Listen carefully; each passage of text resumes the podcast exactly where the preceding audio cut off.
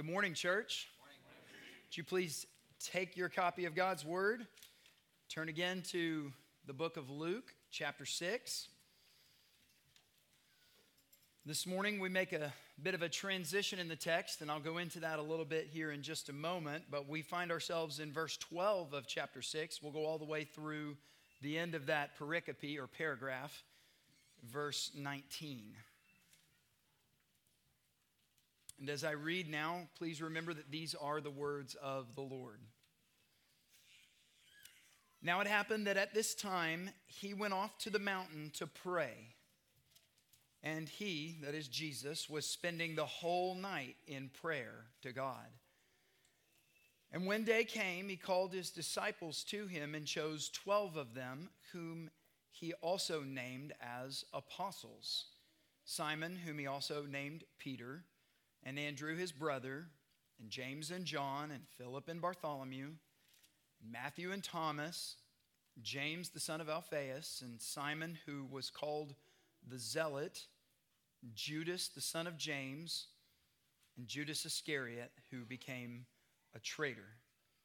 And Jesus came down with them and stood on a level place there was a large crowd of his disciples and a great multitude of people from all Judea and Jerusalem and the coastal region of Tyre and Sidon who had come to hear him and to be healed of their diseases, and those who were troubled with unclean spirits were being cured, and all the crowd was trying to touch him, for power was coming out from him and healing them all. And thus far is the reading of the word of the Lord. You may be seated. And as we do each week, I'll ask the Lord's blessing on our time as we begin.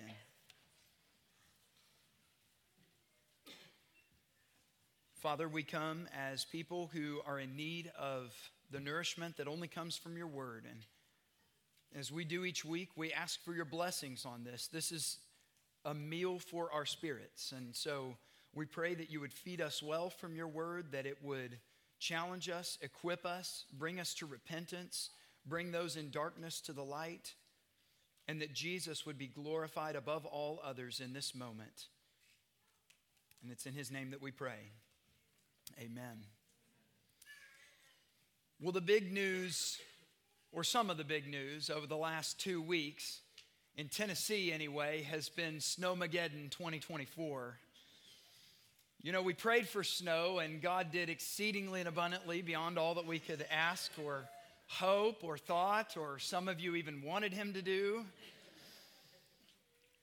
You know, when I was a kid, I used to chuckle when the meteorologist would talk about flurries in the forecast. Not just because it rarely ever materialized, you were hoping for those days out of school, but because when they did make those predictions, people got a little weird about it in Knoxville. Thinking that the storm of the century was going to come. Any of you who were around in 93 know what I'm talking about. Gas stations lined up with cars, Kroger's busier than a toy store on a Black Friday in the 90s. To be, to be quite fair, the, the storm sometimes did come, as it did two weeks ago. And those who were prepared for the storm look a lot less like scaremongers in that moment and a lot more like the sensible sages that they probably are. And in our story, in the text this morning, the storm of opposition to the Son of Man, Jesus Christ, has been growing now for several chapters in Luke. Jesus is not a fool. He will not be caught off guard by these things. He can read the signs, he can prepare for the blizzard of enemies and heresies and cruelties and miseries that his budding new covenant community will soon have to face. And in this morning's text, the Messiah begins prepping for the day when his new humanity will have to survive and also thrive in his absence. Have you considered preparing for your hard times as Jesus did for his? We'll look in verse 12 at how the Lord prepared in prayer, and then in verses 13 to 16, how he prepared his replacements. And finally, in 17 through 19, we'll just briefly look at how he prepared for his upcoming teaching. The Most powerful message that we will spend several weeks on, even into the end of March. Well, let's look now at verse 12 and Jesus' preparations in prayer. The passage this morning begins with a, a brief but remarkably profound transition verse, which connects the previous five skirmishes with the Pharisees to the choosing of the 12 apostles. Depending on who you ask, the earthly ministry of the Son of Man is at an all time high. It's at its peak. Jesus is popular everywhere. People are coming from all over to see him and be healed of their diseases. Not according to the religious leaders, though. They think that this guy is a little nuts. He's going off the rails on a crazy train, as someone once said.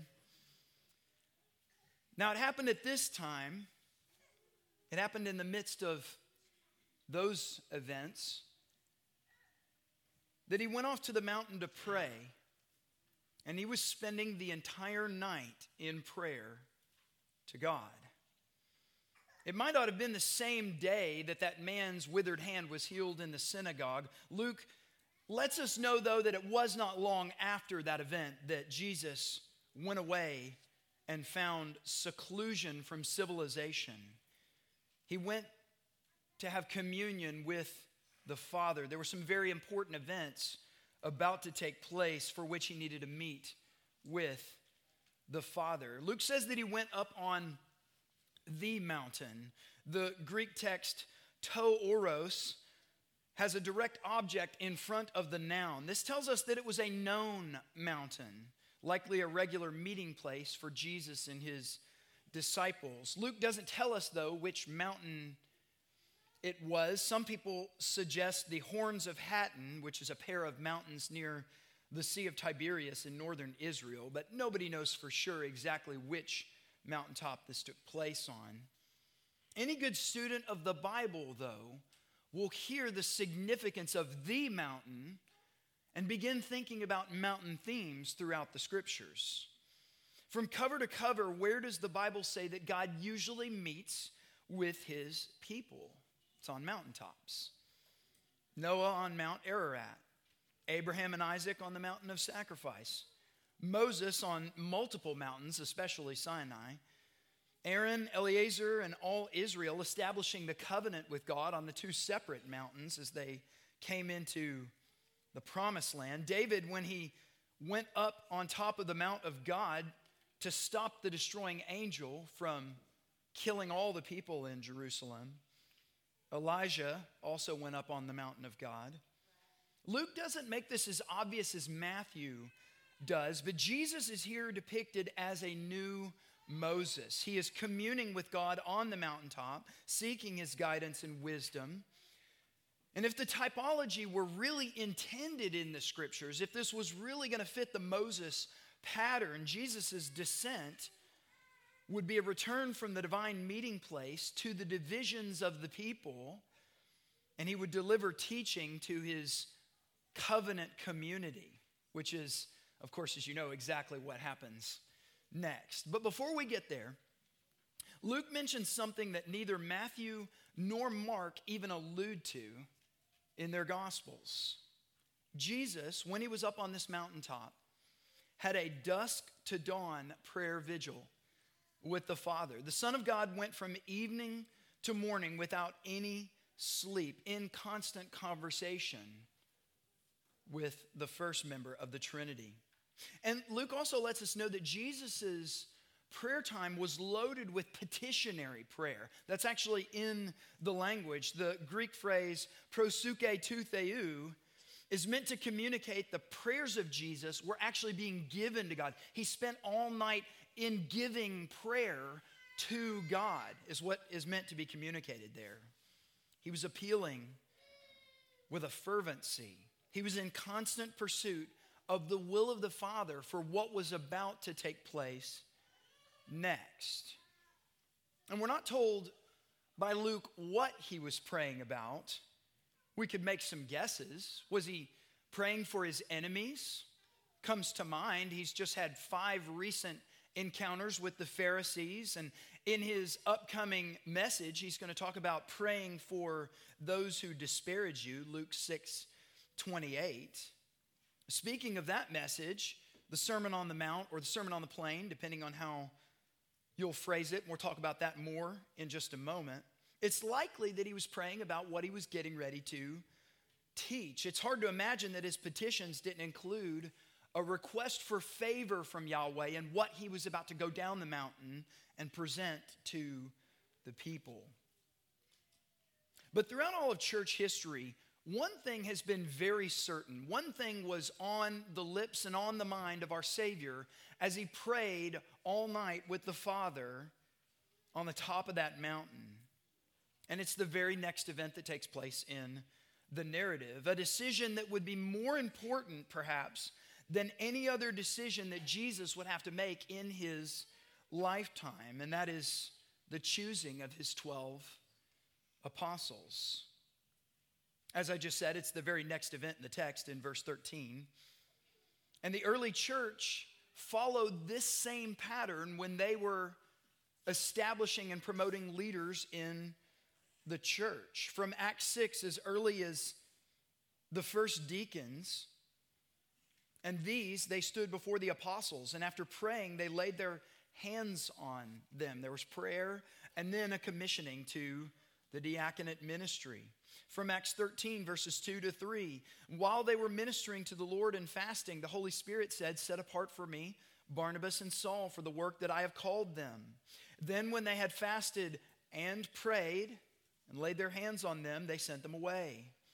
And Paul and Barnabas later on, when they had appointed elders for them in every church, having prayed with fasting, they commended them to the Lord in whom they had believed.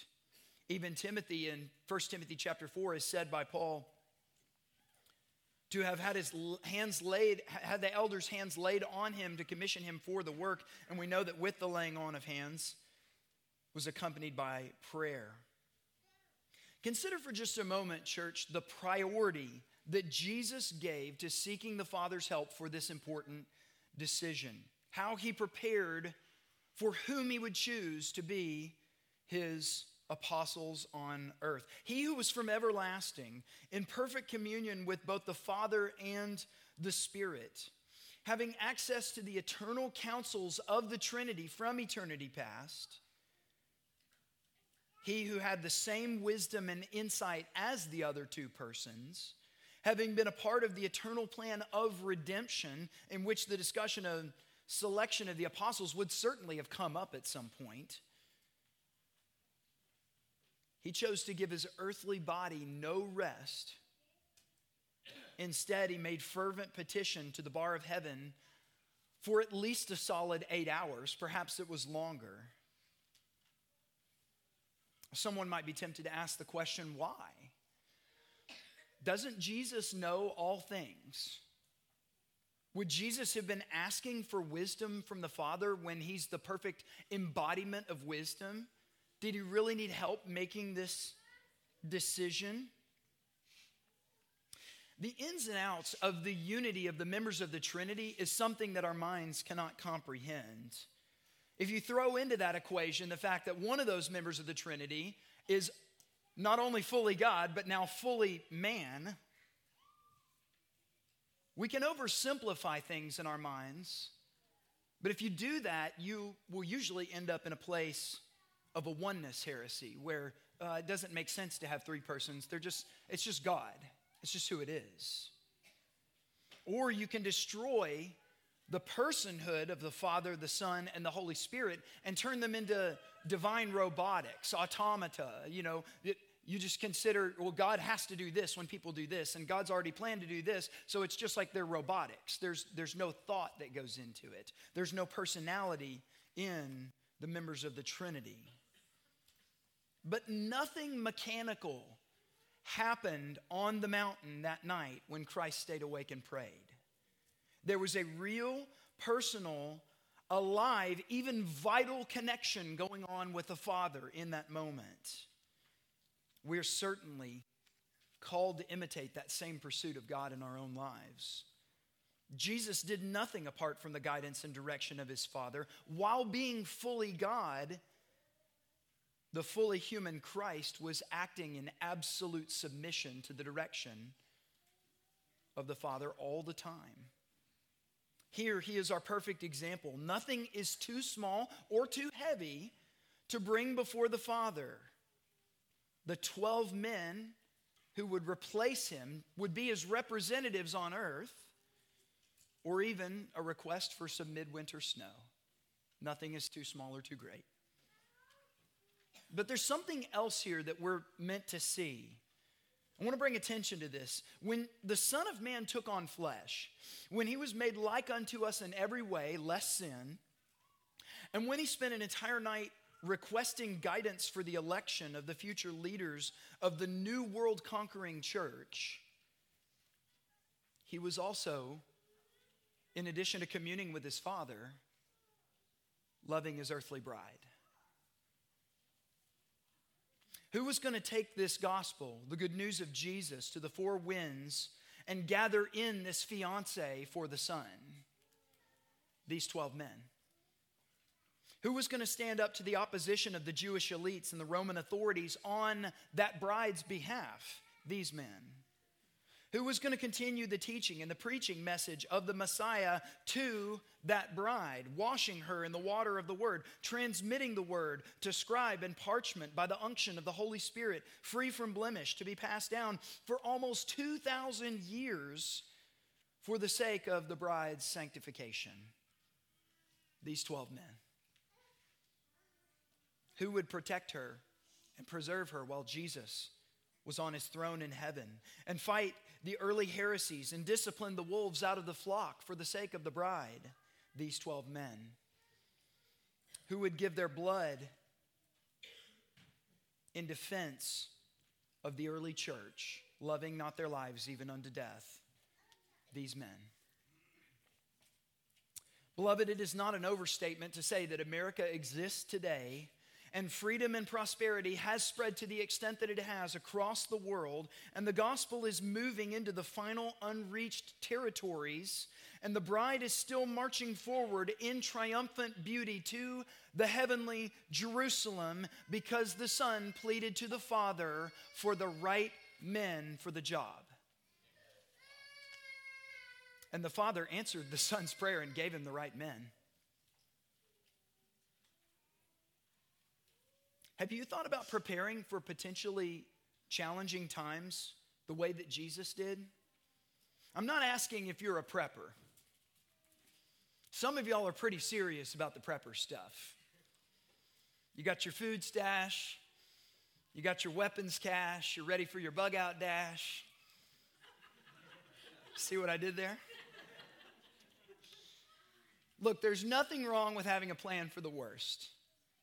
How are you going to stay safe? How are you going to feed your family? Those are things that men, especially who are caretakers of their family, should consider. You want to know what's absolutely embarrassing about the prepper movement? What's absolutely embarrassing when Christians get way down that rabbit hole, get black pilled in this, and it's an embarrassment to the kingdom of God?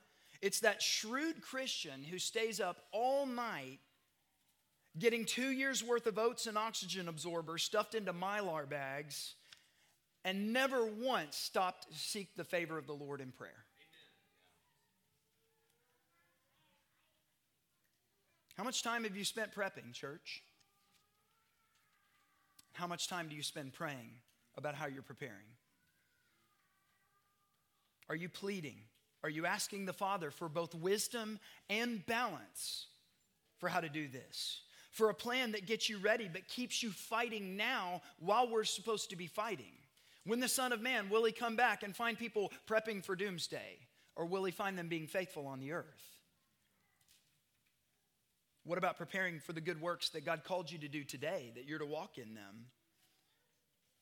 Are you concerned about those, or are you concerned about what to do when Walmart doesn't have groceries? What about the future? Not your plan to head for the hills for escape, but what about the future of your children and your grandchildren and who's going to lead the church that they attend? Are you praying about that? Who's going to advance the charge to victory for the next two generations in Anderson County? Are you pleading with God for those men to be given to us now to secure the future if or when we will need to rebuild after this country looks different? Wise man leaves an inheritance to his children's children, and certainly that includes asking, Father, would you give my children and my grandchildren the men of God who will lead this church? It's a, what's on the mind of Jesus right now? What's he thinking about? Who's going to lead my bride? Who's going to protect her? Who's going to preserve her while I'm gone? I want to encourage you, Christ the King families, get your family together and start preparing like Jesus. Jesus told us to pray for our enemies. When's the last time you prayed for enemies? I'm not talking about amorphous, nameless groups of enemies. Lord, bless the Taliban. Lord, bless the atheists. Lord, bless those ignorant postmillennialists. Do you have, first of all, let's ask the question do you have enemies? Jesus certainly did, and he promised each of us that we would as well.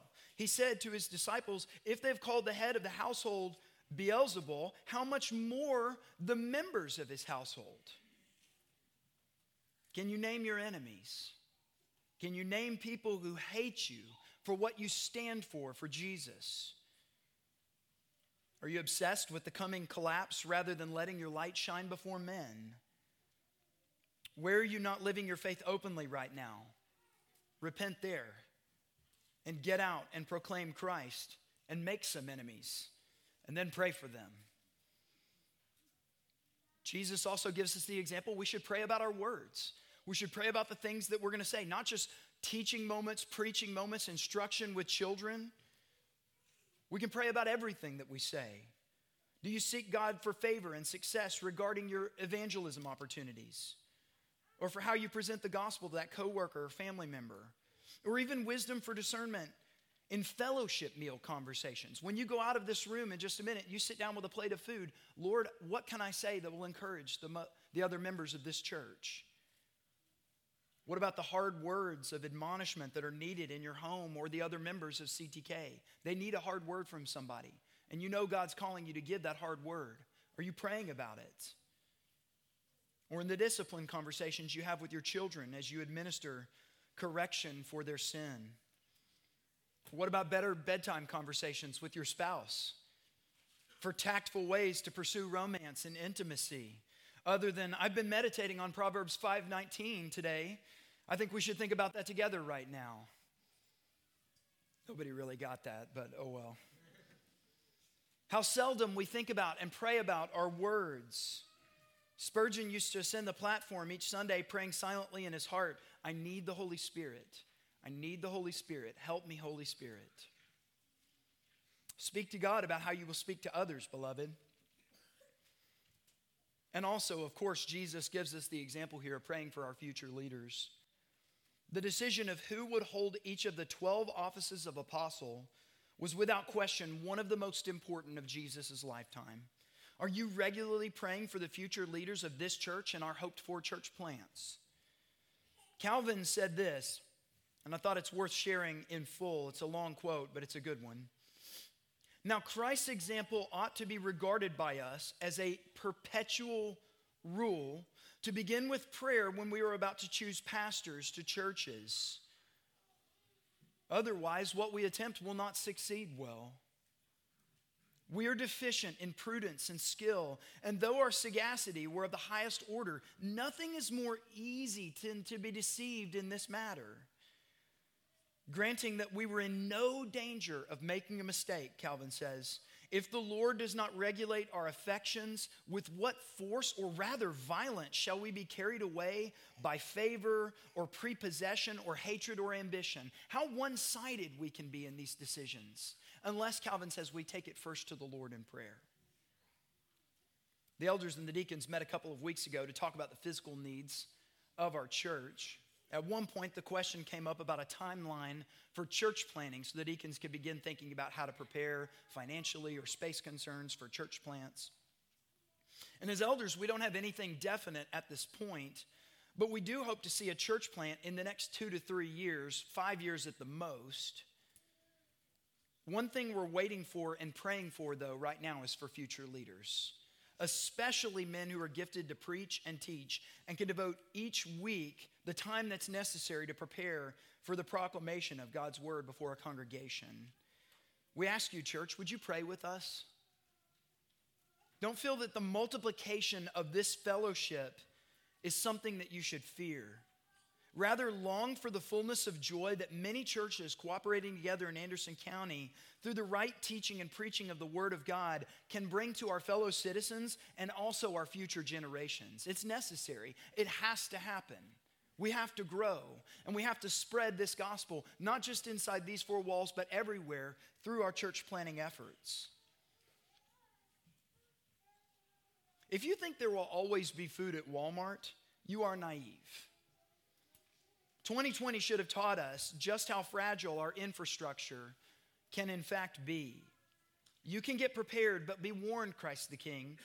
It can quickly become prepperism, prepping, can quickly become a fear producing machine. It can become a religion for some people. And it leaves out the fact that Jesus prepared in altogether different ways than we think to prepare. He prepared like he was going to win in the end. And at the very least, we should be praying like that. Well, let's look at how Jesus then prepared his replacements in verses 13 to 16. And when day came, he called his disciples to him, and he chose 12 of them, whom he also named apostles. After the night of petition and communion with God, Jesus made an important choice. Calling all of his disciples together, an estimated 70 or more, he chooses 12 to be his apostles. First, I want you to notice the word chose in the Legacy Standard Bible, verse 13. It's the Greek word eklekemenos. It's a strong word. It means elected, singled out of many. This was, Luke is intending to communicate to us, a conscious and calculated choice by the Lord Jesus. Each one of these men was taken for God's own purposes, a life of hardship, testifying to the word of Christ. Here, Jesus doesn't show us a picture of Moses, he actually shows us a picture of David, a new and better David. He's the wilderness king who seeks out his mighty men to go to war with him against those who are in opposition to his kingdom. And Jesus' gang of warriors had their own moniker, the 12 apostles. The word apostolos originally wasn't a titular word. That means it wasn't used a, as a title. It simply meant somebody who's a delegate, a messenger, or one who is sent with orders. But that's not the way that we think of an apostle today. Capital A apostle has a much higher meaning in our minds, and rightfully so. When did it become an official title? When did that word put on all the extra weight and meaning that we carry with it today? The early church understood Jesus' selection here as more than just enlisting mail carriers. These men that he chose became the official representatives of Jesus on earth. Sounds strong when I say it that way, but let me explain. Just after the naming of the 12 in Matthew's gospel, prior to sending them out for the first time, Jesus says these words He who receives you receives me. And he who receives me receives the one who sent me. Consider that. If they receive you, they receive me. If they receive me, they receive the Father. To accept an apostle and submit to his teaching is obedience to Jesus. Here's an area where the Mishnah isn't that far off base. The rabbis had a saying the one who is sent by the man is the man himself. That's the level of authority that was given to an apostle or this messenger. Interesting fact who was the first apostle? It wasn't Peter, and it wasn't James, it wasn't John, it wasn't Andrew, it wasn't any of the 12. The first apostle was Jesus Christ. The writer of Hebrews states, Therefore, holy brothers, partakers of a heavenly calling, consider the apostle and high priest of our confession, Jesus. Philip said to Jesus, Lord, show us the Father, and it's enough for us. Jesus said to him, Have I been with you so long, and you do not know me, Philip? He who has seen me has seen the Father. How can you say, Show us the Father? Do you not believe that I am in the Father and the Father is in me? The words that I say to you, I do not speak from myself, but the Father abiding in me does his works. Believe me that I am in the Father and the Father is in me. Now, I bring this up, it's important for one reason. Jesus is not the Father. The Bible is clear about that. There are two persons, two separate persons in the Trinity, a total of three, but of course between Jesus and the Father two separate persons. But Jesus, being sent by the Father as the Father's apostle, he represents the Father to the world. And likewise, when he enlists his future representatives of himself, they represent him to the world. Truly, truly, I say to you, he who receives anyone I send receives me, Jesus says. As Jesus represented the Father as his apostle, so these 12 men would represent the Lord to the world. Now, you also know that the number 12 is highly symbolic in the Bible. It's used 189 times in the King James Version. The most notable outside of the apostles is the number of the tribes of Israel.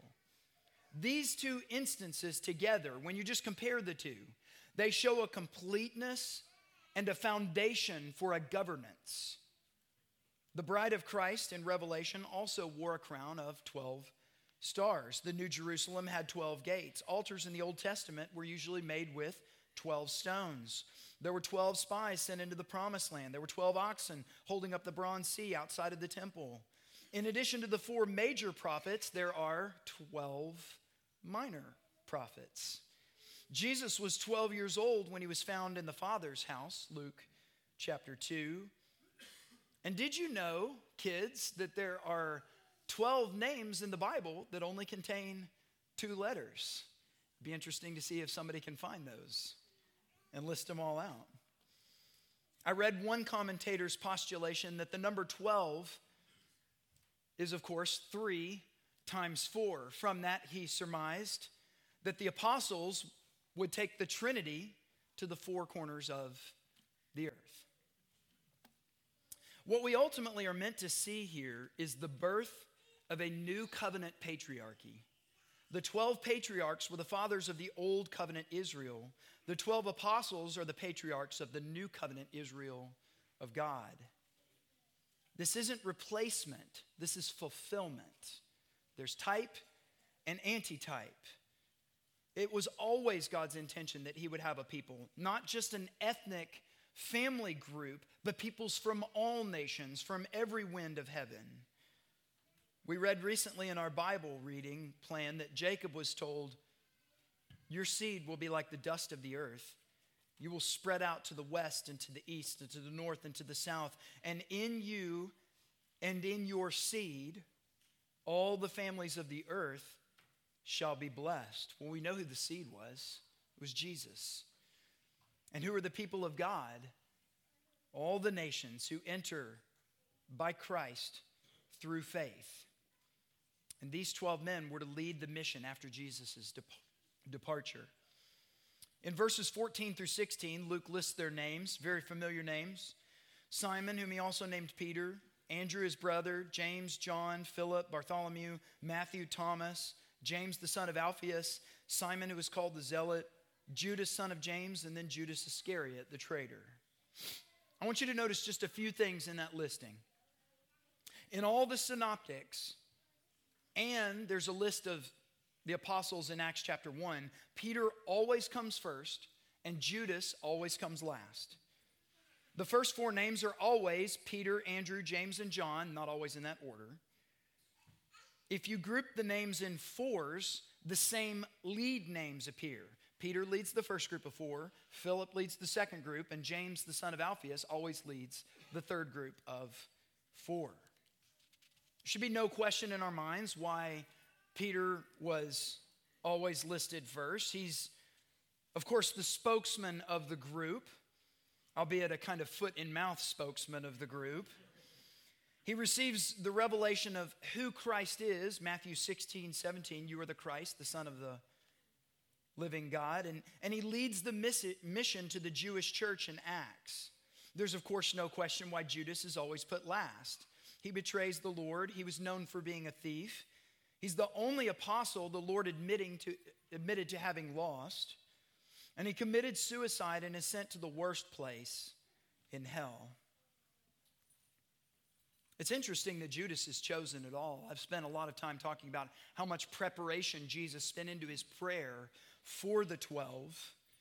After asking for that wisdom and discernment, someone might think, did Jesus get one of them wrong? Of course, we know that that's not the case. Peter rightly perceived by the Holy Spirit in Acts chapter 1 men and brothers, the scripture had to be fulfilled, which the Holy Spirit foretold by the mouth of David concerning Judas, who became a guide to those who arrested Jesus.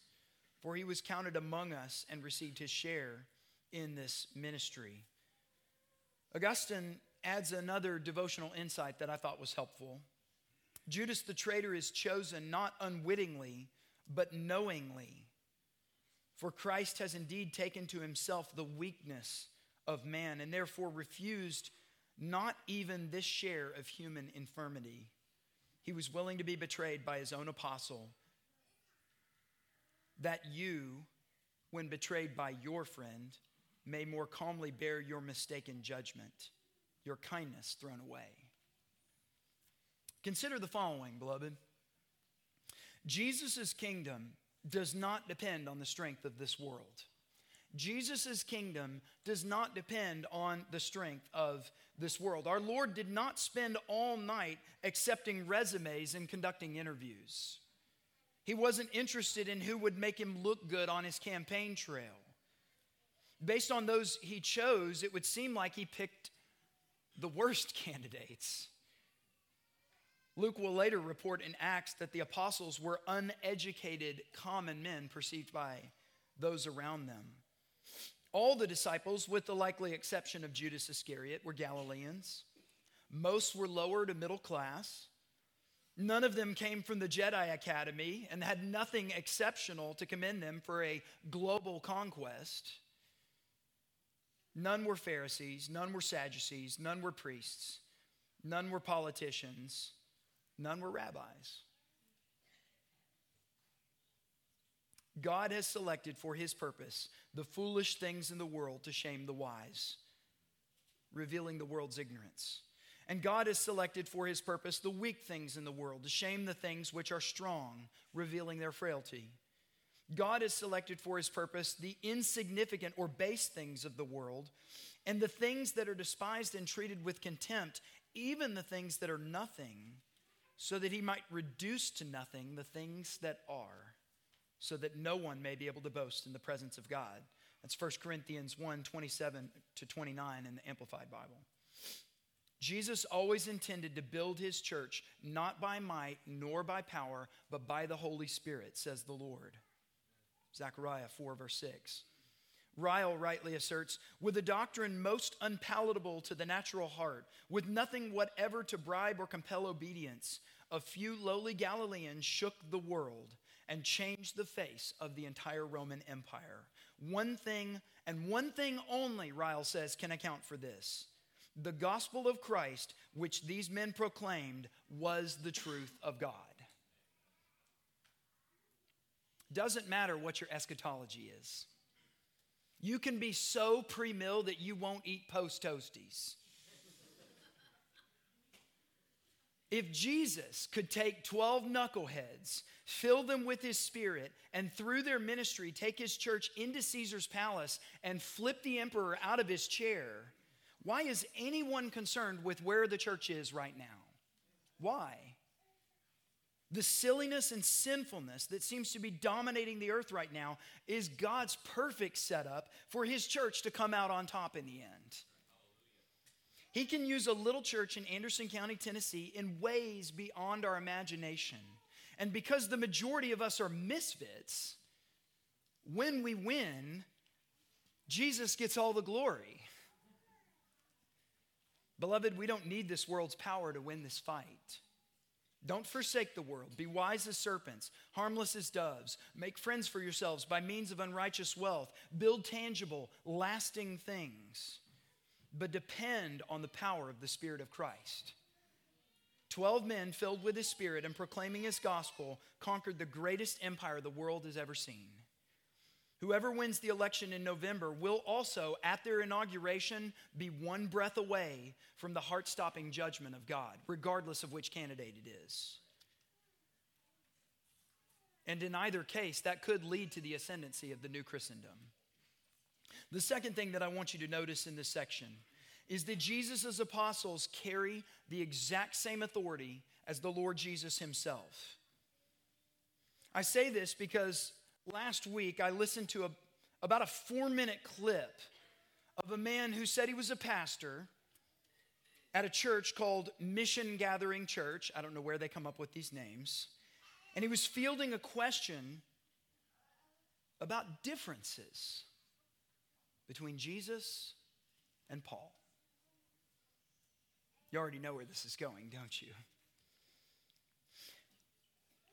He suggested to his audience that most Americans have been raised in Pauline churches rather than in Jesus churches. Jesus and Paul actually never met, he said. Say that again, but slowly. Emmaus? Paul often contradicts Jesus. Jesus and Paul preached two different gospels. Jesus' message was simple, Paul's was very complex. Paul told stories about Jesus. Jesus gave us a new way to live. I hate reading this stuff. Here's the kicker you've been gaslit this far to get to this point when he says Jesus' message was social and ethical, Paul's was theological. Ah, there it is. And your concluding application if the two don't agree, well, the safe thing to do is side with Jesus, of course. The Bible has a word for that kind of talk. In Philippians, Paul calls it skubalon, and the nice way for me to say that to you is it's the excrement of animals. Brown Driver Briggs. There you go. Truly, truly, I say to you, he who receives anyone I send, including the road to Emmaus, receives me, and he who receives him who sent me. I showed that video to Tammy and our kids, and I asked them two questions. I said, how many human authors contributed to the writing of the Bible? And they didn't know exactly the number, but they all said many. There were many different writers of the books of the Bible. Then I asked the question, how many authors of Scripture are there? And everybody said, one. The word of Christ in the Gospels, when you open your Bible, if you have one of those red letter editions, those words are not any more authoritative than the words of Romans. They're not. Because the words of Christ in the Gospels and the words in Romans are the words of Christ. I'll say it another way. The writings of Peter, James, John, Paul, all the other apostles, and the writers of the Old Testament are as authoritative as the teachings of Jesus. If you reject them, you reject the Lord Jesus as well. If we accept this asinine heresy about Jesus and his followers being at odds with each other, we will start losing. That's where we start losing the war. That's where we start retreating. That's where we run out and bug out and do all that silly nonsense cowardice stuff.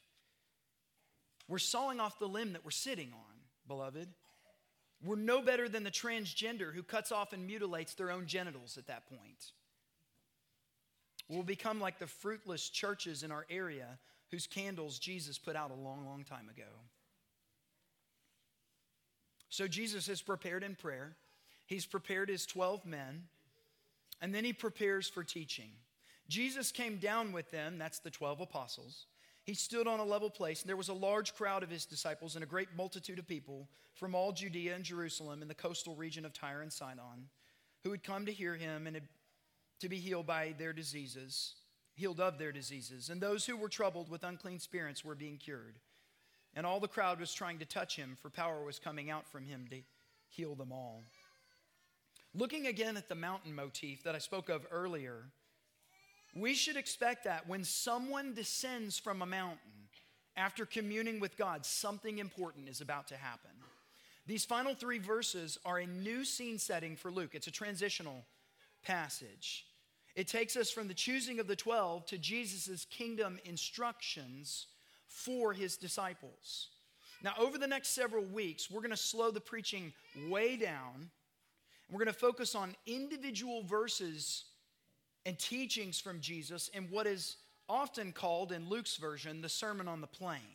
I want to save a fuller introduction of that from these verses that we're looking at right now, 17 through 19. I want to save that for next week. So we'll look more in depth into these verses next Sunday. But notice what happens in the last paragraph here. People come from the north and the south, Tyre and Sidon, Judea, Jerusalem. They come to hear Jesus teach. They come to be healed by Jesus' touch. They come to be delivered of demons by Jesus' authority. Luke is paying special attention in these verses to the curative power of Jesus, the ability he has to mend people. And it was in his person at that time. They recognized that power was in him to heal. These people were coming for what the Lord was giving. And Jesus didn't hesitate to give. He's assembling a community around him with hearts ready to receive his words. But that community is about to be faced with words that demand something of them, words that come at a cost. As I close this morning in preparation for next week, consider, church, are you prepared for what Christ will demand of you for being his disciple? The Jesus we serve prayed for each of you whom he chose. He has all authority and expresses his power over us in answer to our prayers regularly. From the raising of the dead to various healings in our body, blessings for needed provisions, to a week or more of snow, all for our joy. He's gathered a community at Christ the King centered around devotion to his word and the right administration of the sacraments, where the fellowship of the saints receives the long lost attention that it is due, where men are called to be men, women are called to be women, where the roles of the two genders flow from their created natures. He's granting families release from generational sins, freedom from heretical oversimplification of the gospel only, and the feminization of the church. These and many more are all Christ's gift to us. The unity and the joy of heaven are breaking into lives in this fellowship in Anderson County, Tennessee. But remember, beloved, the Christ who gives also makes demands on us. He who releases also requires. He who said, Come to me, all you who are weary, also said, Deny yourself, take up your cross, and come follow me. Jesus descends this mountain with his disciples. The crowds come for what they can get. They're enjoying the blessings of this new and fruitful garden, but are they ready to be called to be laborers in that garden? To work it, to tend it? Jesus is about to reveal that true discipleship, the kind that goes with those who get to heaven, that kind of discipleship, comes at a high price. Are there men here who play the machismo card in public, but in private they still refuse to repent of apathy towards Christ like leadership in their home and doing what it takes to get a passive aggressive wife and willful children under control? Jesus says in Luke 6 26, Woe to you men when all men speak well of you. Are there women here who have the appearance of godliness and submissiveness, but are also pretty good at manipulating their husband into leading like she likes? Jesus says in Luke 6:43, there is no good tree that bears bad fruit. Are there boys here whose aim is to appear as men, but their braggadocious chick chat talk and infantile hobbies gobble up their zeal for love and hard good works which God prepared for them before the foundation of the world?